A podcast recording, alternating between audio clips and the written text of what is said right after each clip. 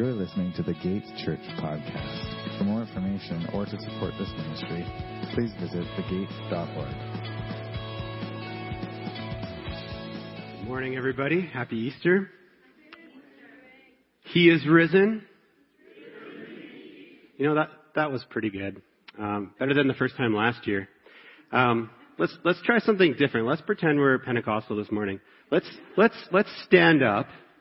I know that was a long passage, so it's nice to stand up anyways. Let's stand up if, if you can or if you want. I'm not forcing you to. Let's, let's put our hands up, you know, because Christ has risen, right? And let's try this again. He is risen. He is risen indeed. Amen. That's, you can sit down. That, that's why we're here this morning, right? Because our Lord and Savior, Jesus Christ, lives. That's something to be excited about, right? Because though he died on the cross and was buried in the grave, on the third day the Spirit of God raised him up, the stone was rolled away, death was defeated, sin was defeated, evil was defeated, and light has risen in the darkness. 1 Peter 1, 3 to 5 says this, Blessed be the God and Father of our Lord Jesus Christ According to his great mercy, he has caused us to be born again to a living hope through the resurrection of Jesus Christ from the dead, to an inheritance that is imperishable, undefiled, and unfading, kept in heaven for you, who by God's power are being guarded through faith for a salvation ready to be revealed in the last time. The reality and power of the resurrection is our hope in life and in death. Our living hope. In fact, everything we are, right? Our, our identity, our faith as Christians, everything we do and believe in God's name, everything we have to look forward to hangs on this hope. Timothy Keller writes, if Jesus rose from the dead, then you, then you have to accept all that he said. If he didn't rise from the dead, then why worry about any of what he said? The issue on which everything hangs is not whether or not you like his teaching, but whether or not he rose from the dead. So everything Jesus said and did rises and falls on whether he walked out of that grave. That's why in 1 Corinthians 15 verse 9, the apostle Paul writes that if Jesus is still dead, like if there was no resurrection, he writes of all Christians, himself included, we are of all people most to be pitied. Because if, if, if it didn't happen, if Jesus' bones are still lying in some tomb, then this is all for nothing, right? A sham. As it basically says throughout 1 Corinthians 15, you know, without the resurrection, we'd have no assurance of hope in eternal life. We'd still be dead in our sins. Our faith and our preaching would be futile. Not only that, but we'd definitely lose in the end because God wouldn't be very happy about us misrepresenting Him. So, yeah, in that context, if Jesus is still dead, the, the cross is meaningless and we're, we're definitely to be pitied. We probably have more hope in an Easter bunny turning up, right, than being forgiven or getting to heaven. But yet, we celebrate Easter. We are here today because the cross didn't defeat him. He rose from the grave. What everyone, including the disciples, saw as defeat, God designed to be our victory. Craig D. Lounsbrough writes, Easter is a time when God turned the inevitability of death into the invincibility of life. I love that quote. And again, aren't we after all, you know, evidence of this reality, this truth, the fact that we're gathered here this morning means that we're, we're part of this miraculous story part of the testimony among millions and millions of other believers today that the, of the glorious truth that Jesus is alive. That his death on the cross did truly accomplish what God had purposed, that it changed everything. Because if Jesus, you know, if he had, again, if he hadn't risen from the grave, if, if he hadn't revealed himself to the women then to the disciples, then to, then to hundreds more, then to the apostle Paul. The truth is we, we wouldn't be here. Christianity wouldn't exist. The New Testament wouldn't even exist. And that's why 1 Corinthians 15, 3 to 8 is, is such a significant testimony among many others in the New Testament. when it says, For I delivered to you as of first importance what I also received, that Christ died for our sins in accordance with the scriptures, that he was buried, that he was raised on the third day in accordance with the scriptures. And, and why is he so confident about this? This is why. Because he appeared to Cephas, then to the twelve, then he appeared to more than 500 brothers at one time, most of whom are still alive, though some have fallen asleep. Then he appeared to James, then to all the apostles, last of all, as the one untimely born, Paul says, he appeared also to me. So when, when Jesus, and when Jesus revealed himself to the disciples after he rose from the dead, you know, seeing him alive and, and in the flesh, as, as Blair just read, that's the moment that their eyes were, were miraculously opened and, and they realized he must truly be the victorious King of Kings. That, that everything he said was true and therefore he was worth living for and even dying for. 1 Corinthians 15, 57 to 58. This is the response to the resurrection, right? But thanks be to God who gives us the victory through our Lord Jesus Christ. Therefore, my beloved brothers, be steadfast, immovable, always abounding in the work of the Lord, knowing that in the Lord your labor is not in vain.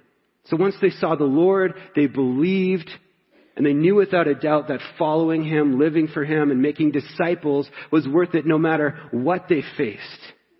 They knew that their labor would not be in vain. Paul David Tripp writes it like this, the resurrection tells you that God will win. His truth will reign. His plan will be accomplished. Sin will be defeated. Righteousness will overcome evil.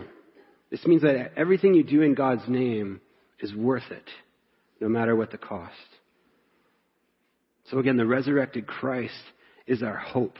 And that hope changes everything. And it changed everything for the disciples.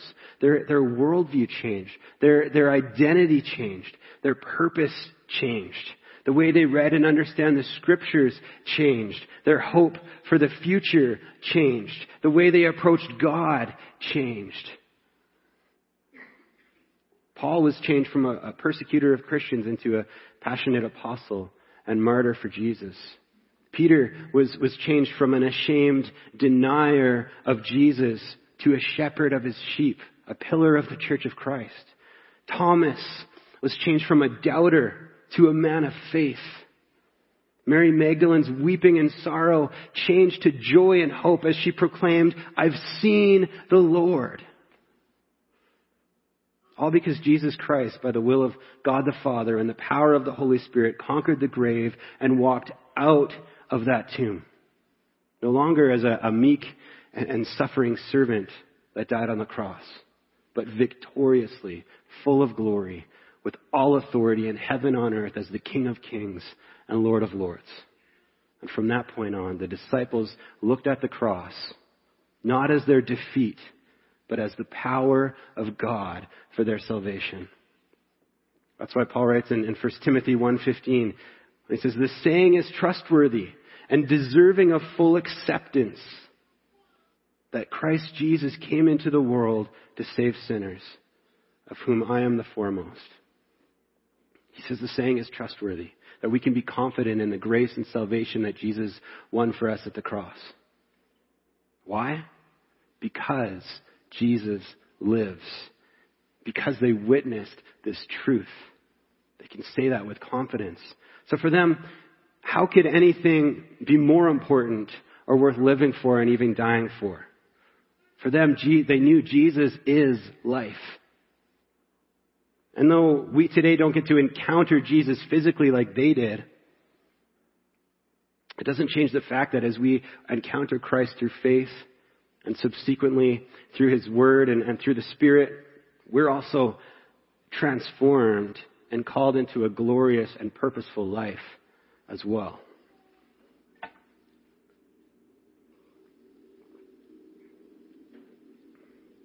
Kind of to interject from that point for a moment. One, one of the greatest aspects about the resurrection, which we often talk about, is the fact that it gives us hope in eternal life right? So that we, we can go to heaven when we die. so we can proclaim in triumph, Oh, death, where is your sting? Right? And Romans 6 5 confirms this idea for us when it says, For if we have been united with him in a death like his, we shall certainly be united with him in a resurrection like his. And as Jesus says himself in, in John 11, Jesus said, I am the resurrection and the life. Whoever believes in me, though he die, yet shall he live. And everyone who lives and believes in me shall never die. So this is a, a glorious hope and, and, a, and, a, comforting truth for our own future, but you know also as we think about our loved ones who've passed away, and, and even this morning with the, those church bombings, you know we can have confidence in, in eternal life, in that hope, right? To know that, that Jesus it invites us into eternal life with God, that death is not the end, is, is amazing. That's, that's amazing. In fact, the disciples constantly had this future hope in view as well. And so should we. So there's, there's nothing wrong with it. We should constantly have that, that hope in view, that future hope in view. But with that being said, we have to remember that it was this future hope which also helped spur them on to live sold out and purposeful lives for Jesus until that day. Yet, unlike them in a lot of ways, it seems, it seems like so many of us Christians just seem to be biding our time and just waiting for that day when Jesus comes again or, or waiting till we got, die and go to heaven to experience this eternal life. Which, which is why I want to emphasize this morning that, that the hope and power we've been given through the resurrection isn't something we only obtain when we physically die, but is something we get to and are called to experience in part and live out even now.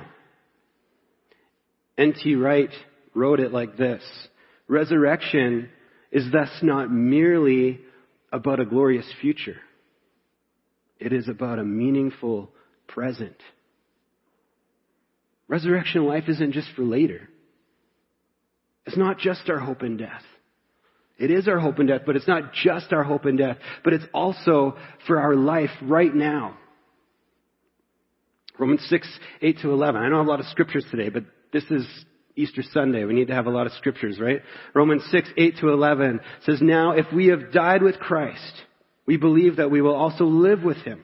We know that Christ, being raised from the dead, will never die again. Death no longer has dominion over him. And we rejoice in that. Jesus reigns. He cannot die. He, he lives forever. And it says in verse 10, For the death he died, he died to sin. Once for all. That's accomplished. Sin has been defeated. But the life he lives, he lives to God. So you must also consider yourselves dead to sin and alive to God in Christ Jesus. So like Jesus saying we must also count ourselves dead to sin and alive to God. If we've died with Christ, we'll live with Him. This is why Jesus calls us to lay down our lives and pick up our cross. Right? He calls us to lay down our lives so that we can be raised up with Him and by Him. This is, this is the process, of course, that we demonstrate through baptism right? We're, we're, dunked under the water to symbolize our old sinful nature as, as, dying with Christ on the cross, right? Our past and future sins, our guilt, our, our shame, our fear, our condemnation, all of it dead, washed away. And then we're brought out of the water, right? And which signifies us being raised up with Christ, made new through the power of his resurrection life. So, so just as, as the cross came before resurrection, our death to self leads to new life. And speaking of which, if you haven't been baptized, if you're here this morning and you haven't been baptized and would like to, please let myself know or Pastor Blair or Pastor Brad and we'll make it happen. Such a significant step in our faith and walk with Jesus. And on that same note, if you haven't met Jesus yet, if you don't know Jesus and want to experience this saving grace, this, this forgiveness, this eternal hope, I have good news for you. It's free. Jesus died and rose for you. He already paid the price for your sin, wants to unburden you of it and set you free from it. And it's yours. As it says in John 20, verse 31, believe that Jesus is the Christ, the Son of God, and that by believing you may have life in His name. This is all you have to do. Re- repent, which means turn to Jesus and believe in His name. Confess Him as your Lord and Savior. And I would invite you to do that today if you've never done that. And if you need to talk to someone about this, there'll be a prayer team at the back window that would love to talk to you after my message. You can catch up with me or you can fill out a comment card if you, if, if you want me to contact you this week or you can talk to Pastor Blair or Pastor Brad or any, anyone here can point you in the right direction when it comes to knowing Jesus. Because knowing Jesus, again, is true life. It's abundant life. In fact, before Jesus died on the cross, he prayed like this. John 17:3. He says, "And this is eternal life, that they may know you, the only true God, and Jesus Christ, whom you have sent."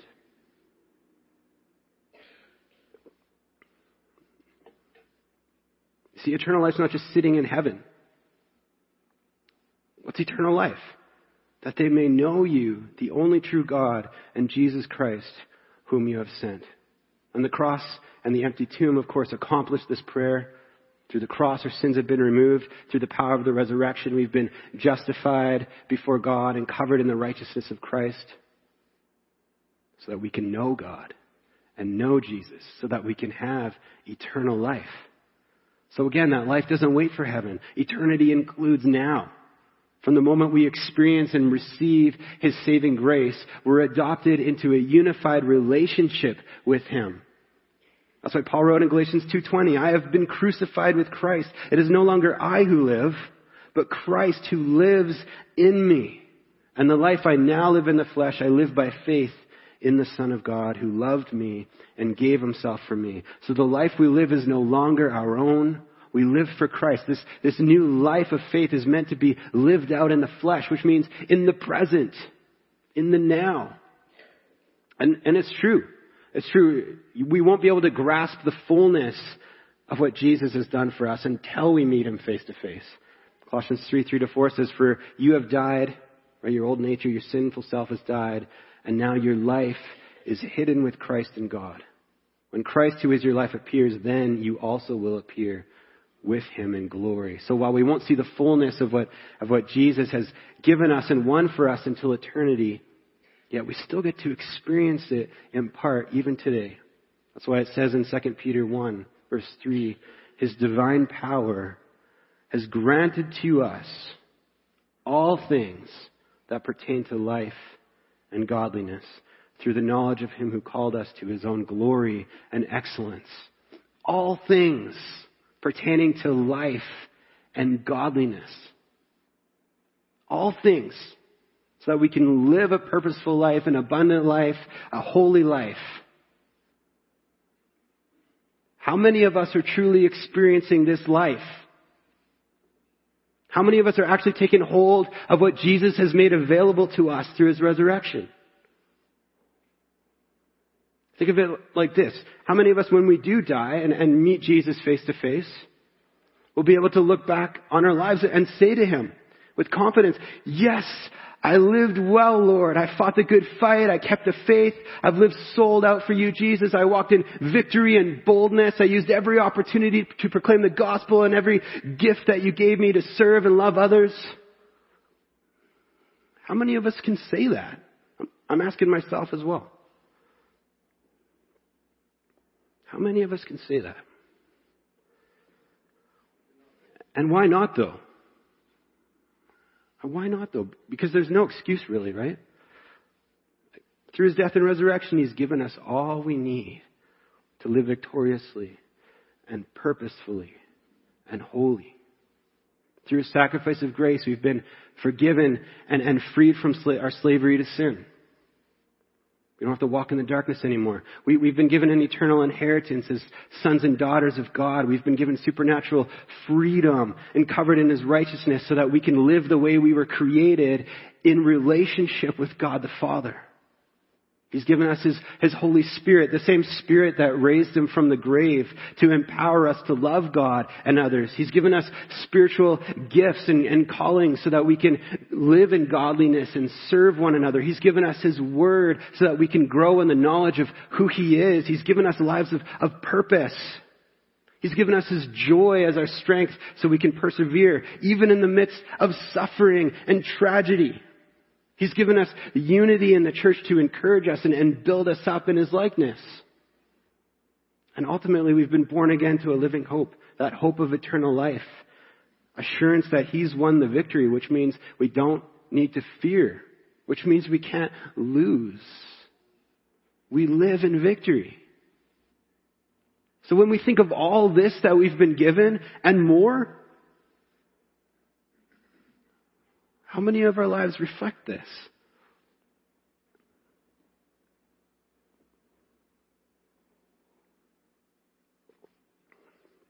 Look, I'm half Dutch and half Scottish by blood. That's my ancestry, which means I'm super cheap, okay? I, I don't like to waste what I've paid for. For example, if I buy a plate of spaghetti or something at, for $16 at Boston Pizza, and halfway through eating it, I become full, which usually happens with a big plate of spaghetti at Boston Pizza. That's not gonna stop me. Okay? Because I paid for it. Thus, and I need to use the word thus because this is, you know, this is important. Thus, I'm going to finish the whole plate. And, and if I can't finish it in that moment, at least I'm going to take it home and continue to work on it throughout that evening or the next day, or, or, or I'll share it with others. You know, if someone else didn't eat enough, I'll say, anyone want some of my spaghetti, right? I'm going to make sure that, that it gets eaten no matter what. I'm not going to let it go to waste because that's like throwing $8 in the garbage. I would shed a tear. I'm, I'm going to get my money's worth. And in the same way, you know, since Jesus paid the price for our sins as a perfect sacrifice, a price we couldn't afford or deserve, but yet by His blood, by His death, He purchased everything we need and He gives it to us for free and He, and He hands it over to us and He's, and He's saying, here, take all of this. But if we don't actually take a hold of it, or we just pick a little bit off, are we not letting his sacrifice go to waste? It's like a, a refugee moving to Canada and still living, you know, in a tent like a refugee. Not taking advantage of all the services and healthcare and support and freedom that we have here. In the same way, we're citizens of the kingdom of God. We serve and live for the living God. Yet too often we're not living like it. Of course, I'm not saying we have to be perfect. We are not perfect. That's not the point.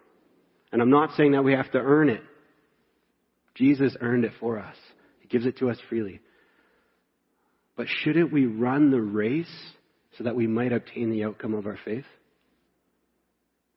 Shouldn't we wake up and take a hold of the grace, power, and, and authority and purpose we've already received? Philippians 3, 12 to 14 says, says like this, not that I have already obtained this or am already perfect, but I press on to make it my own because Christ Jesus has made me his own. Brothers, I do not consider that I have made it my own. But one thing I do, forgetting what lies behind and straining forward to what lies ahead. I press on toward the goal for the prize of the upward call of God in Christ Jesus. And then he says in verses 15 to 16, which we often forget to read with this part. He says, Let those of us who are mature think this way. And if anything you think otherwise, God will reveal that also to you. Only let us hold true to what we have attained. So he's saying here, mature Christians press on for and hold true to the resurrection life that Jesus has given them. Yet for many of us, again, it seems like most of what Jesus offers is, you know, is just sitting in a, in a box stored away in our dusty attics. It, has, hasn't been touched or opened in a long time. And we call that being spiritually dry. We think, you know, we run around complaining to each other, oh, I'm spiritually dry. Why? Why? Maybe, maybe because we, we doubt it. Or maybe it's apathy. For a lot of people in Lethbridge, it's apathy. Or maybe it's fear of man. Maybe our life's so full of drama we can't focus. Or maybe we think that there's so much else to live for instead. There's so much else in the world that we think is worth our time and, and effort and, and money and our priorities. But again, in, in the end, when we meet Jesus face to face in, in light of the resurrection, in light of eternity, will those things even matter? John Piper writes, if you are a Christian, God created a union between you and Christ, as Romans 6 5, which we read earlier, says. Because of this union, you died with Christ when he died. Because you died, you are now free from the guilt and power of sin in your fullest and truest identity. That is, in your union with Christ. We have a new identity in Christ. And because of this unshakable position and identity, you are already justified. We're already righteous before God, right? And you are most certainly being sanctified, which means being perfected, but you are not yet perfected. Therefore, confirm this great transaction by reckoning yourself to be what you really are in Christ. You see, the resurrection gives us the freedom and power to become what we really are in Christ. The resurrection gives us the freedom and power to become what we really are in Christ. So are, are we actually content in, in, in, what little that we've, we've grasped onto and what little we've picked off of what Jesus has accomplished for us? Are we really content in that? How, how could anything be more important? or amazing than taking hold of this eternal life and living it out like the apostles did. And again, we have nothing to fear in doing it. We know Jesus has won, which means we can live for Him in confidence, knowing that it's not pointless and that, that, that He won't let us down, but that it's a life worth living, a life worth sacrificing for, a life of purpose, of hope, of, and of truth, because we know that it's a life that ends in victory.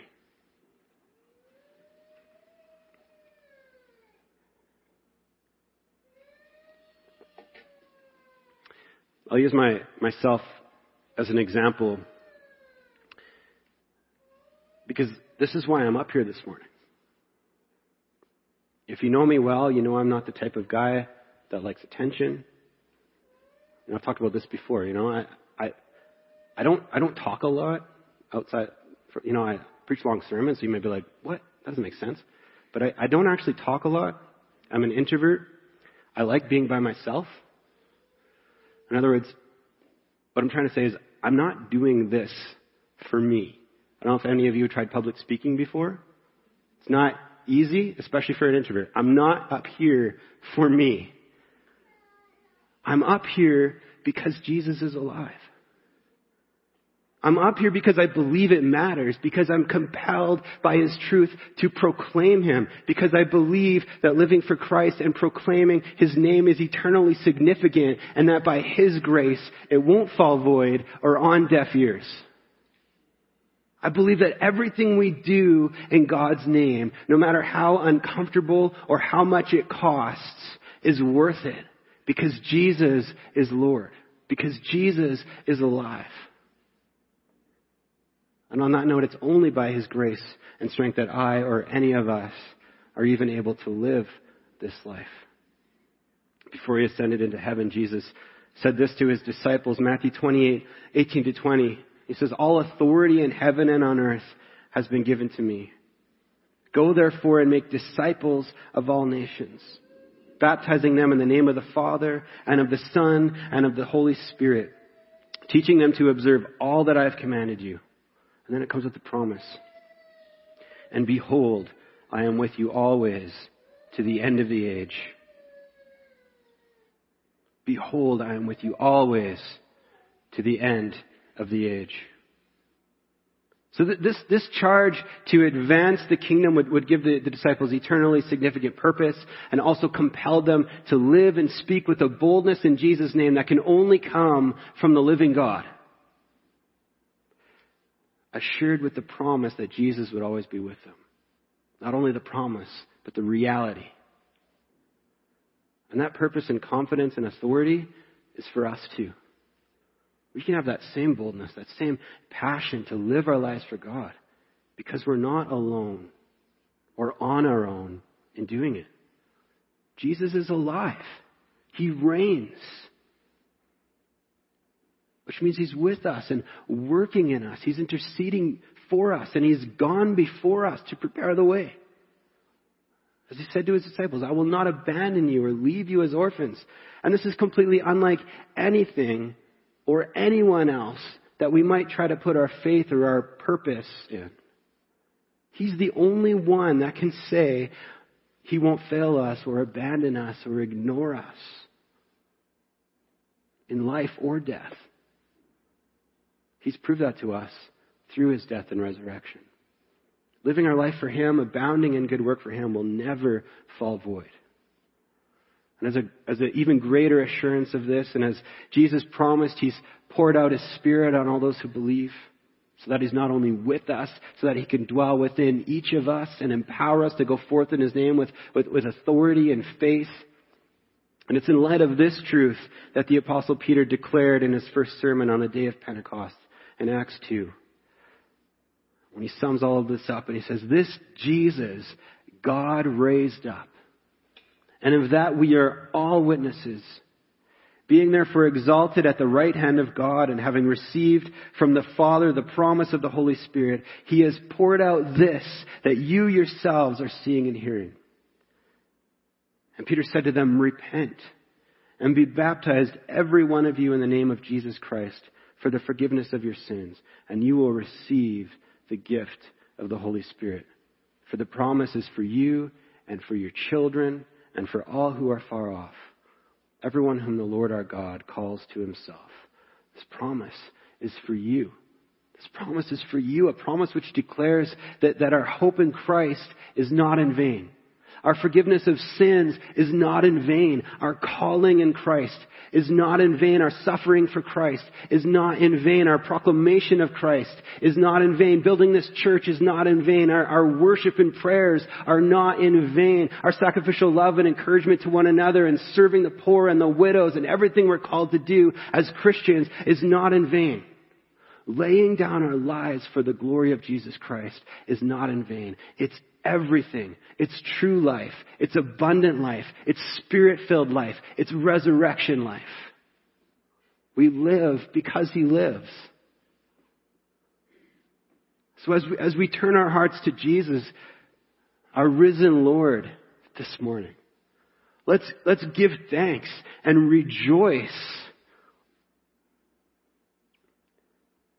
by taking hold of the life that He's given us.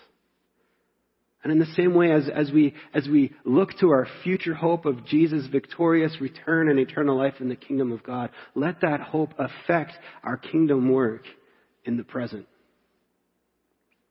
As Paul writes in Philippians 3 10 to 12, as I close, I want to know Christ. I want to know Christ. See, he's not saying, I just want to know about him. That's part of it, but not, not all of it. He doesn't, he doesn't want to be an acquaintance with Christ. He doesn't want to know a little bit of Christ. He wants to know Christ. And he continues, yes, to know the power of his resurrection and participation in his sufferings, becoming like him in his death, that by any means possible I may obtain the resurrection from the dead. Not that I have already obtained this or I'm already perfect, but I press on to make it my own because Christ Jesus has made me his own. Let's pray.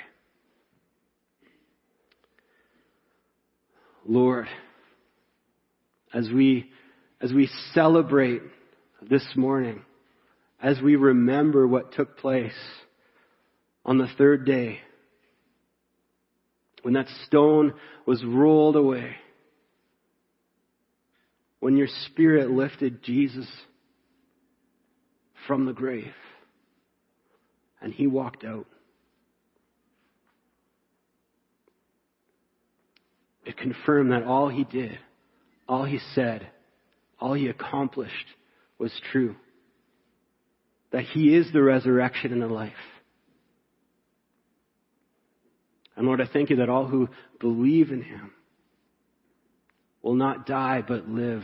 And those who live for him will never die. I, I pray that you, you would wash us in that truth, that it would sink deep into our souls. That it would not only be our, our, our future hope, but our hope in the present. That you would teach us what it means and, and how much you've given so that we can live a, an abundant life, a godly life, a holy life, a powerful life for you.